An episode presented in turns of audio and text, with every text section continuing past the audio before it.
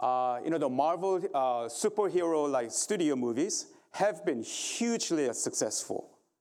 And um, actually, one of the underlying assumptions uh, in many of these uh, movies is the existence of the multiverse, right? Um, so it's a multiverse is a, a hypothetical like theory that says that there are multiple universes, like parallel universe, or what, or another in another term is a parallel universe or alternate universe, um, and that includes ours too. The, the universe, that the world that we live in is just one, but there are many such uh, worlds uh, out there.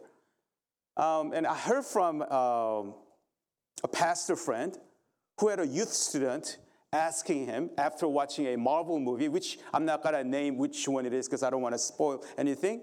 After he, uh, this uh, youth student, probably in a middle school, watching a Marvel, Marvel movie, he asked him if there would be multiple Jesuses, right, in the multiverse. Uh, I mean, it's something that I guess a you know, young student would ask. Well, the answer is no, because God did not create the multiverse. God created this one universe. James 1, uh, no, I'm sorry, Hebrews 1 3, it says this He is the radiance of the glory of God and the exact imprint of his nature, and he upholds the universe by the word of his power. After making purification for sins, he sat down at the right hand of the majesty on high. So, there, Hebrews, it clearly says that God has created this universe, and this is all we have, right? This multiverse uh, is pure, uh, it's hypothetical. Uh, obviously, you cannot prove it, but according to the scripture, God has created the universe, not the multiverse. And one, one of the foundational truths of scripture is that God is creator of heavens, of the heavens and the earth, and that he is the sustainer of all things. And I think uh, one of the biggest uh, misunderstandings that we have as Christians is that just because we have heard this truth, that we think we know it. We think what this is, what this says. I already know. So you know, people immediately say, "I already know this," right? That I, I already know that God is creator, God is sustainer. Tell me something that I do not know. Nothing can be uh, further from the truth. Just because you have heard, you, you have a head knowledge about a truth does not mean that you truly understand. Uh, that, that truly, under, uh, truly understand, uh, understand the, uh, the truth as it should. Intellectual assent is not equal to true knowledge.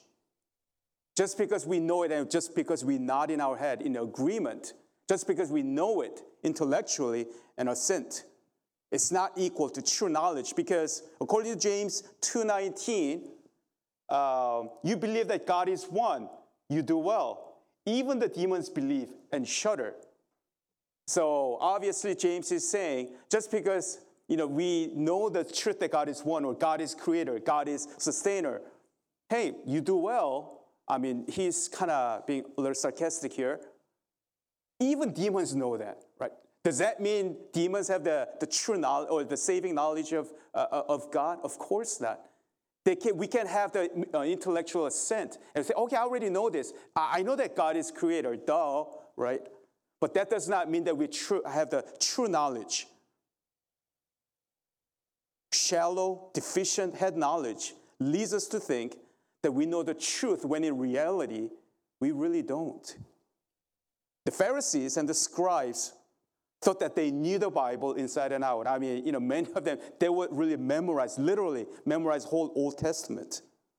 So of course, in their minds, they, knew, they thought that they knew the Bible, but Jesus often rebuked them for their misplaced arrogance, the confidence, wrong assumptions, and the pseudo knowledge that they had. Just because they had all this, obtained all this knowledge about the Bible, does not mean that they truly knew the Word of God. When you have a solid understanding of the truth, then you have a good grasp of the implications of the truth. Implications of that truth and how they are to transform your way of thinking and living.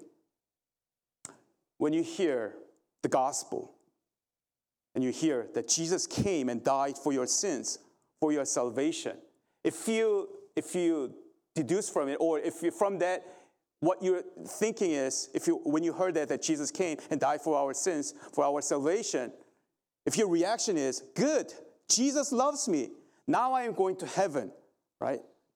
That's great. Thank you, Jesus. I'll call on you when I'm in need, right? This line of thinking is a head knowledge that does not bring about transformation. That if that's what you're thinking. True knowledge of the gospel would say, when you hear that, what you can, what you, uh, what you, and the understanding goes something like, you know, I am a sinner, unworthy of his offer of salvation. I must repent and turn from my rebellious ways and trust in him wholeheartedly. Amazing grace, you know, how sweet the sound that saved a wretch like me. Christ is my Lord. And I am to love him by obeying him all the days of my life. I must tell others also about this good news of Jesus Christ. And you actually follow through on your resolve, then that becomes a true knowledge. If it just stays in your head, oh, good, okay, it's good. Jesus, thank you.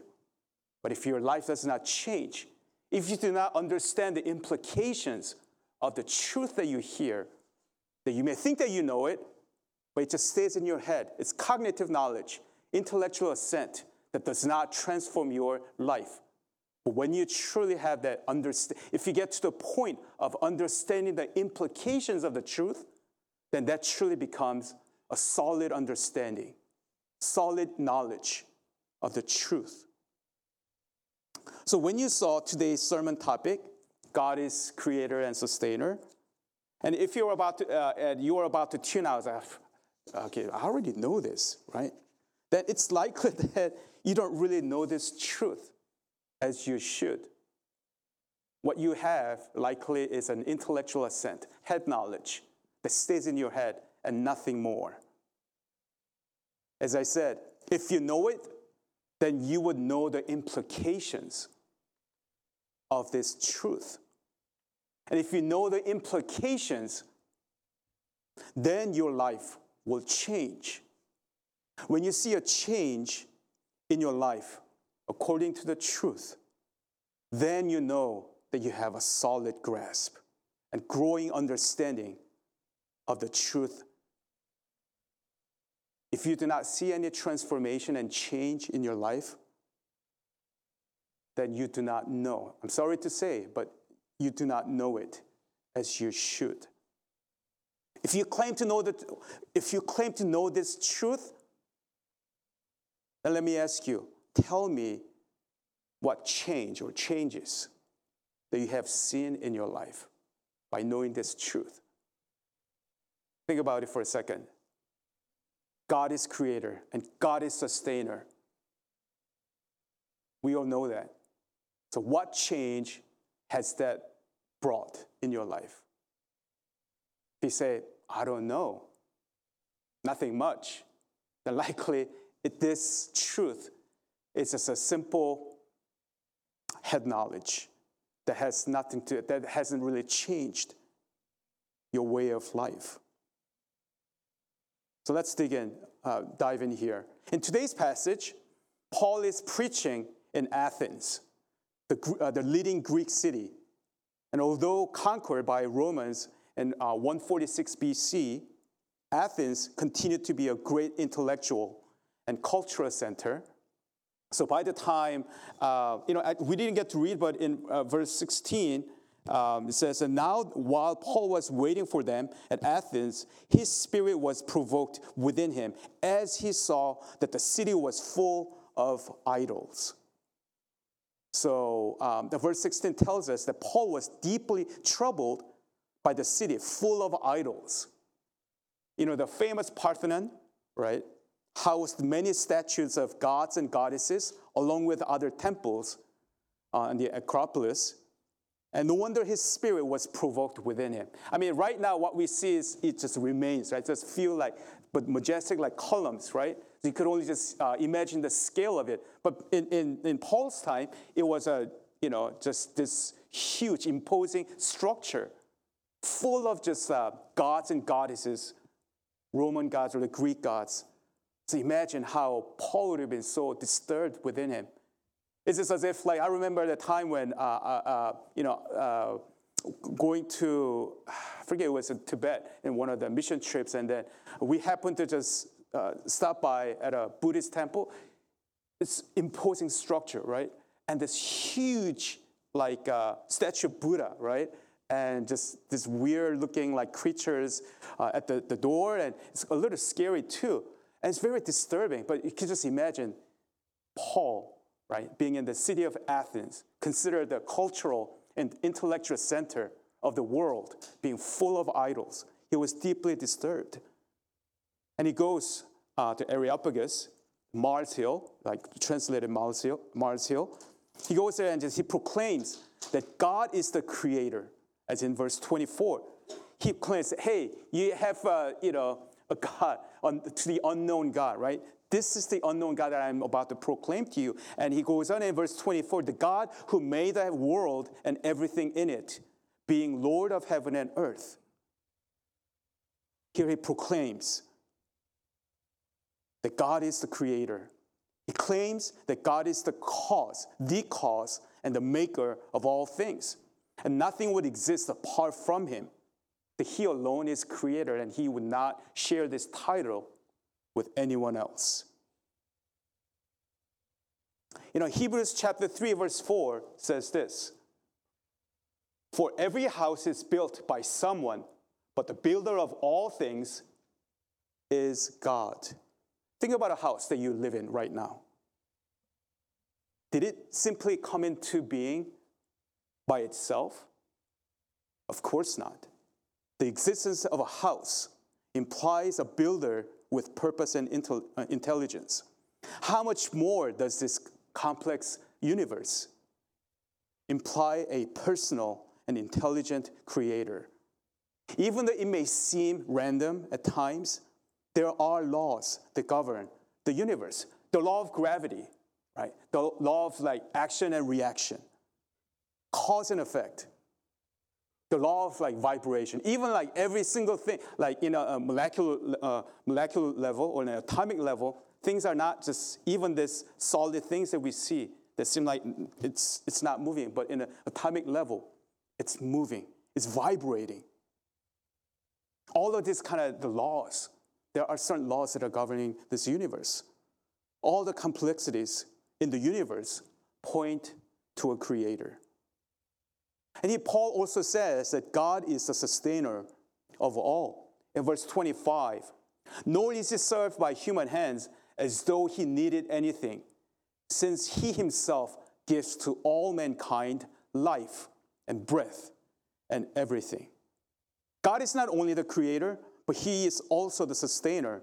It means that if he were to turn, turn away from his creation, even for a moment, all would perish. He faithfully sustains, sustains us by his power. I mean, you may have the most beautiful like puppy, right? That you can just post on online and people will say that's like, like, like, right? You may have it. You may have something like that in the world, but if you do not take care of it, right, he won't survive for long. Without God, the universe would never have been brought into existence. And without his continued care, the universe and every living thing would cease to exist. All things exist in absolute dependence upon him. Job 34 says this If he should set his heart to it and gather to himself his spirit and his breath, next what? All flesh would perish together and man would return to dust. If God were to just take his eye, let me just take a quick break, five minute break, everything will cease to exist. Everything will crumble and completely just, uh, it will be an absolute chaos and destruction. So, so far, so good. We all know this. God is the creator and the sustainer. So then, what are the implications of this truth? First thing, the, the, I'm just, I just have two. The, the first implication is that we owe our existence to God. We owe our existence to God. Without God, we would not have existed. We wouldn't be here if God did not intend us to be here. We owe every breath that we breathe, every movement that we have. We owe it to God. The fact that we are still breathing in and out, we owe it to God. It's not so much because we are young or because we are healthy that we are still alive. And that's what most of us think. Oh, I have to just, you know, maintain. Of course, we need to because our body is a temple of the Spirit. But more so than our youth, our age, our, uh, the degree of our health, more than that, the bottom line is it is God who is giving us breath. It is God who is giving us movement at any moment. Who knows? We may be hit with a, a stroke or whatever. Even the simple movement that we have, it is because God is sustaining us. Every being lives in absolute dependence on God, whether it is the highest angel to the lowliest worm. The man who walks in the man who walks with God in humility and the one who curses God in defiance have this in common that they live and breathe and move by his gracious sustaining power. It follows, therefore, that God claims all things as his own. It is not wrong for God to claim that everything belongs to him. One foundational truth that we must grasp is that we are not our own. And this is a part that so many of us do not fully understand that we are not our own. We, are, we were not made for ourselves. We belong to the one who made us. And we are responsible before him to live according to his will and for his glory and good pleasure. Genesis 14 22, the name of God there is the possessor. God is the possessor of heavens and the earth. He possesses, he owns owns it all. He is the owner of all. You know, when we talk about God being the creator, evidently, the question of the divine purpose of uh, creation comes up, right? That question always comes up when we talk about the creation. So, if God was under no obligation to create the universe, and if he did not need any, uh, did not need the universe to fill some kind of void in his heart, in, in him, in his existence, then what is the purpose behind creation and existence of man? I mean, for what? If he really didn't need anything from us, why did he bother to create this whole universe? Why? The scriptures unapologetically declare that it is for the glory and the good pleasure of God. That's the reason, that's the purpose of His creation, for His glory and for the good pleasure of God. He is absolutely free from any need or dependence. As we read in verse 25, nor is he served by human hands what we try to offer to God, He doesn't really need, as though He needed anything, since He Himself gives to all mankind life and breath and everything. He does not in need of anything. He's absolutely uh, independent of anything. He's free from any need or dependence. The fulfillment of His will and His good pleasure do not depend on anyone or anything outside of Himself. In reality, what we try to give to God or do for God, he doesn't really need it. He, he doesn't really crave it. Or by that, he will be more complete, as if he were somehow incomplete before. No. All other beings derive their life and blessedness from God.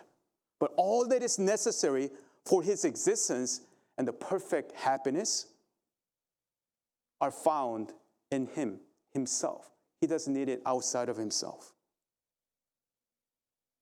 To suggest that God made man or this world because he was somehow lonely or incomplete is absurd. And actually, it's unbiblical to suggest that or think along that line. Why did God create this heaven, uh, heaven and the earth? For what? And if we say, well, maybe because he, he needed our praise, he needed our worship so that he would feel a little more, hey, you know, just kind of to, to, to build up his confidence or something like anything along that line of thinking is wrong. It is absurd. Creation is not the result of some lack in God, but the result of His fullness, the overflow of His abundance. Let me repeat that. I think it's really important to understand. Creation is not the result of some lack in God.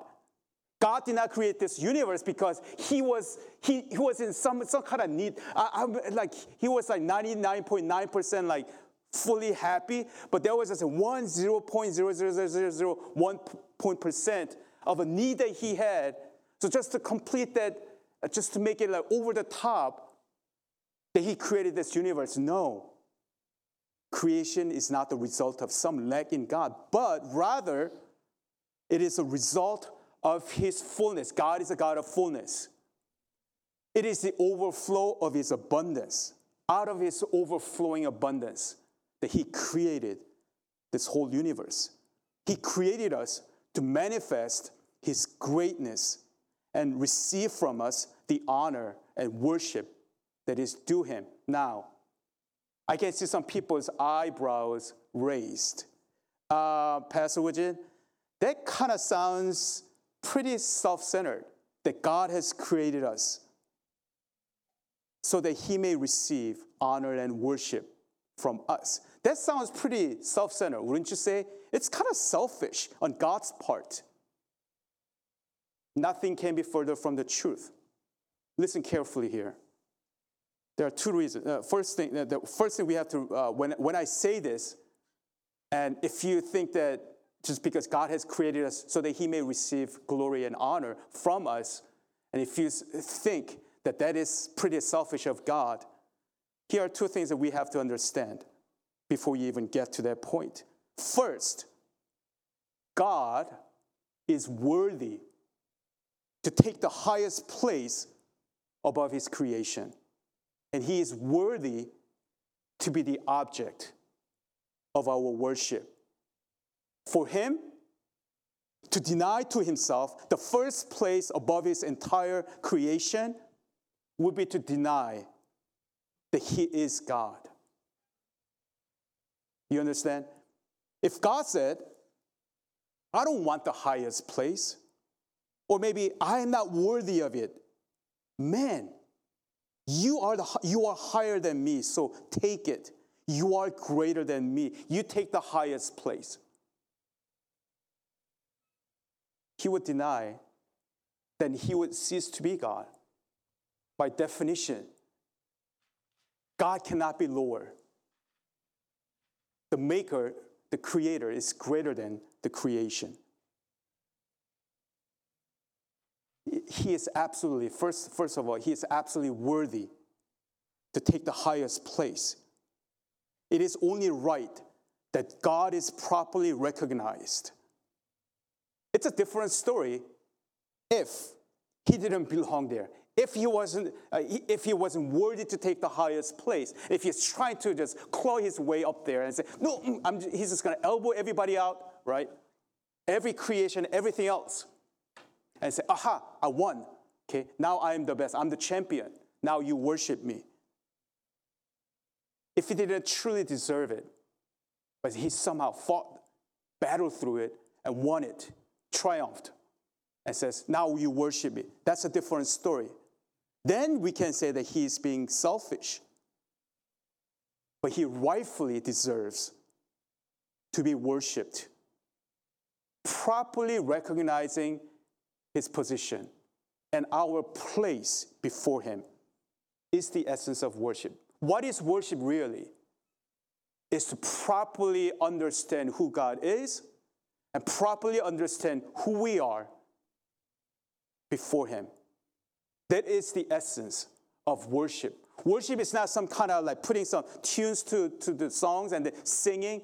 We often say, you know, praise and worship. We usually think of just the praise time, but that is not truly, uh, that is part of worship, but the true essence of worship is properly recognizing who God is in light of who we are. And they're giving him due praise. Recognize who God is properly. That is the essence of worship. That's why the worship can take place anywhere, at every moment, without any kind of music, background music. It can take place in our quiet time as we walk, take a walk, as we eat, whatever that we may be doing even as we work, we can still praise God and worship God. Our work should be a place, it's an extension of our worship before God. And the second thing is here's the thing the greatest good that God could ever do for us,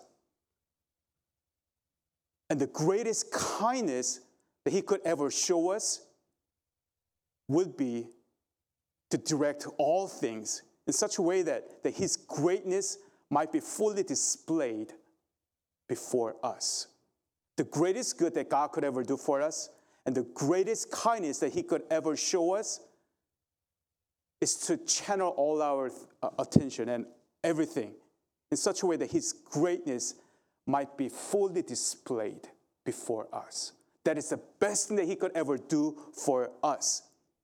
If God is of infinite worth, beauty and majesty, which He is.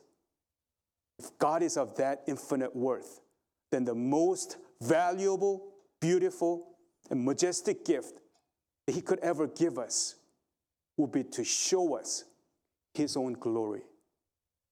Does that make sense? Do you understand? If that's who God is, how incredible, incredible, infinite, great, awesome, sovereign God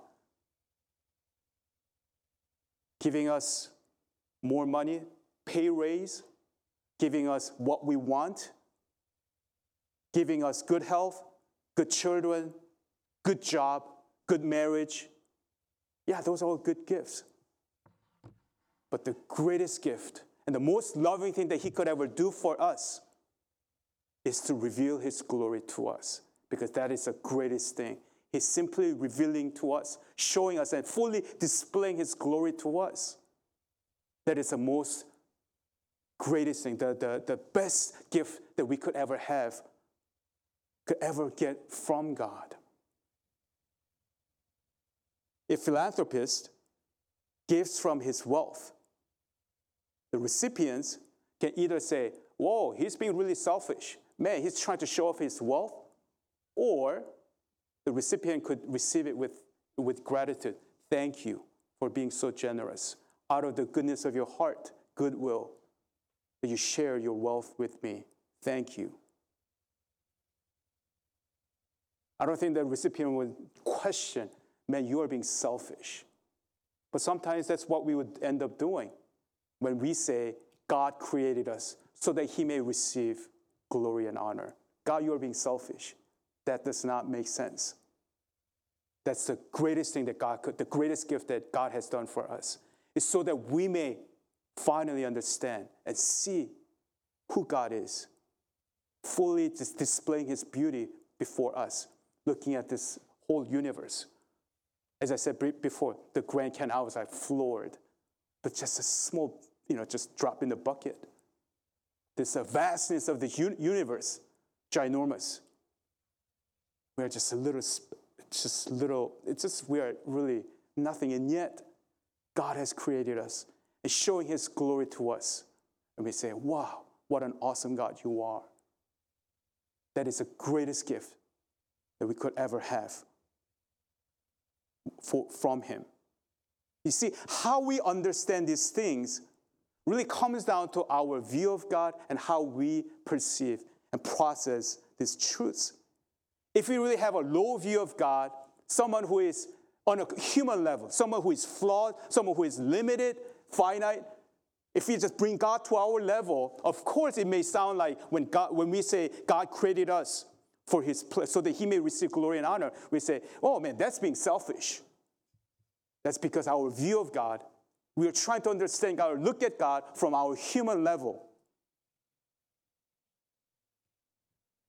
Then we would conclude that God's purpose of creation for his good pleasure and glory is self centered. Of course, we can't help but to think of it that way.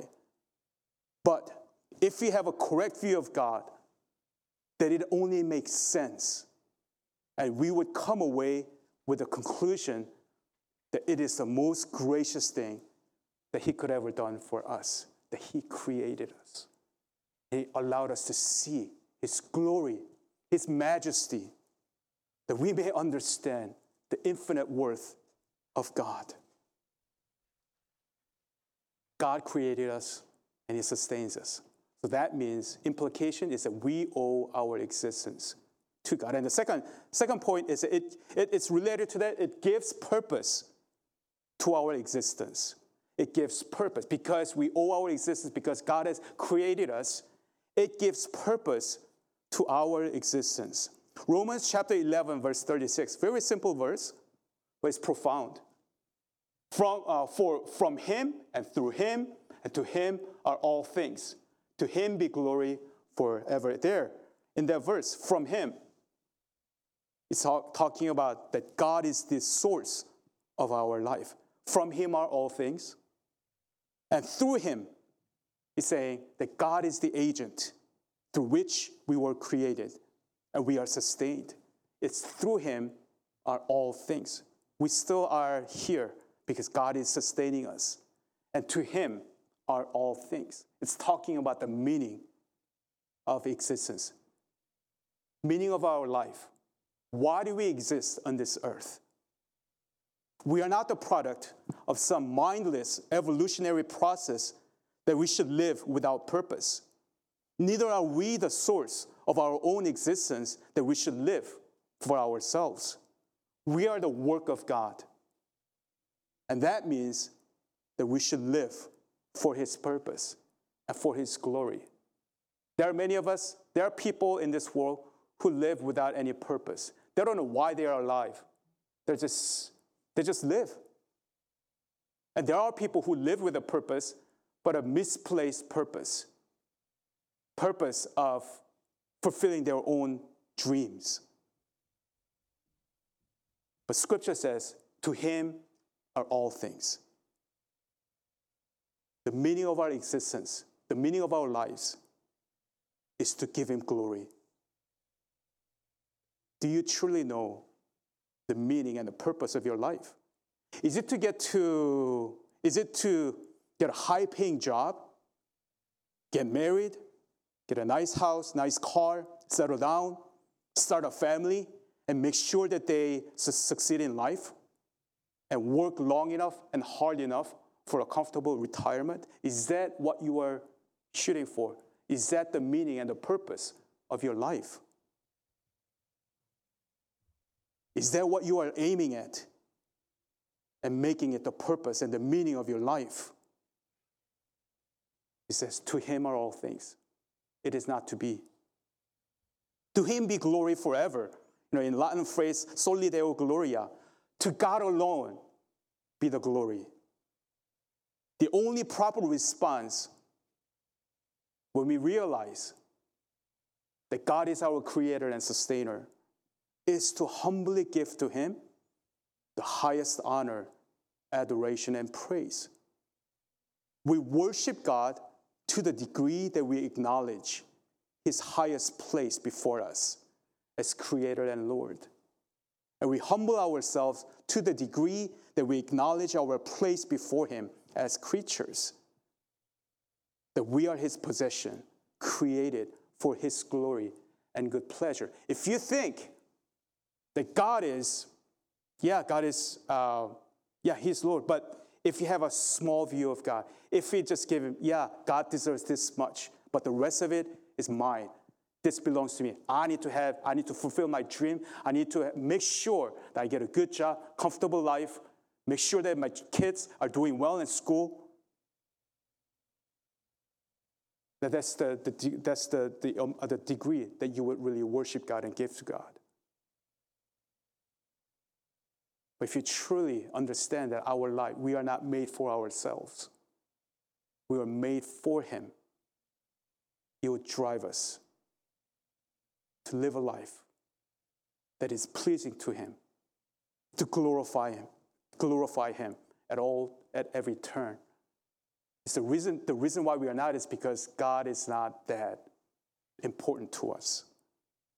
Paul Washer says, when the creation is correctly understood, it works to lay all men prostrate before God with reverence, trembling, and a real sense of utter dependence upon the one who made them. If we truly understand, have a solid understanding of who God is and who we are, right, then we cannot help but to say, God, I belong to you. I am made for you. Take my life and be glorified in me. Could we draw even one more breath if God did not allow it? Do you think that you can take another breath if God did not allow you, even at this moment? We may think that we, of course, I can. I can breathe. I'm still healthy. I'm fully aware of myself. I'm fully conscious. We may think that. But no. The reason why we are still breathing in and out, even at this moment, it's because God is allowing you to take that breath. Without Him, without His purpose, God would take us at any moment.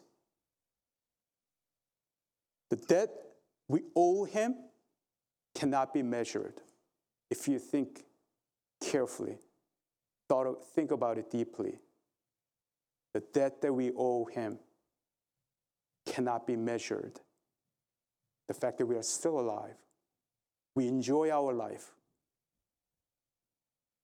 It's because God is allowing, God is sustaining us. Not because we are young or not because we are healthy or because this is just the way it is. It is because God is allowing you to take the next breath. The worship of God, and when we realize this, how can we not worship God and praise Him and recognize who He is if God is our creator and if God is a sustainer. The worship of God is our highest privilege and greatest responsibility. When we worship Him, we are at last fulfilling the purpose for which we were created. We were created to worship God, give Him thanks, give Him due praise. God thank you.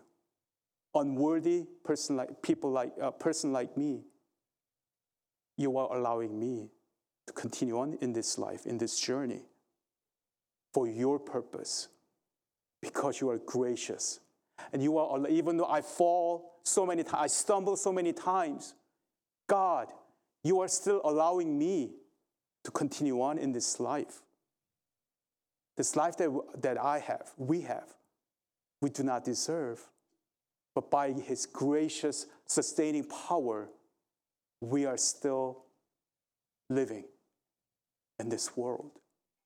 Not because we are better than other people, not because we are deserving, more deserving than others, that we are here.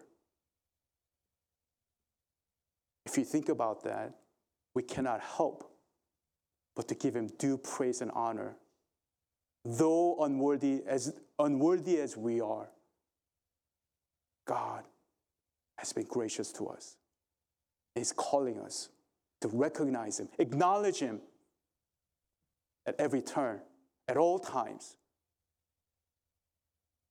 When we realize that, give Him uh, praise and live according to His purpose.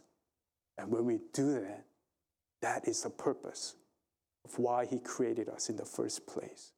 May that be our uh, approach and our life. Let's pray. Let's go before the Lord. Just take a moment to think about this. Yes, we all know that God is creator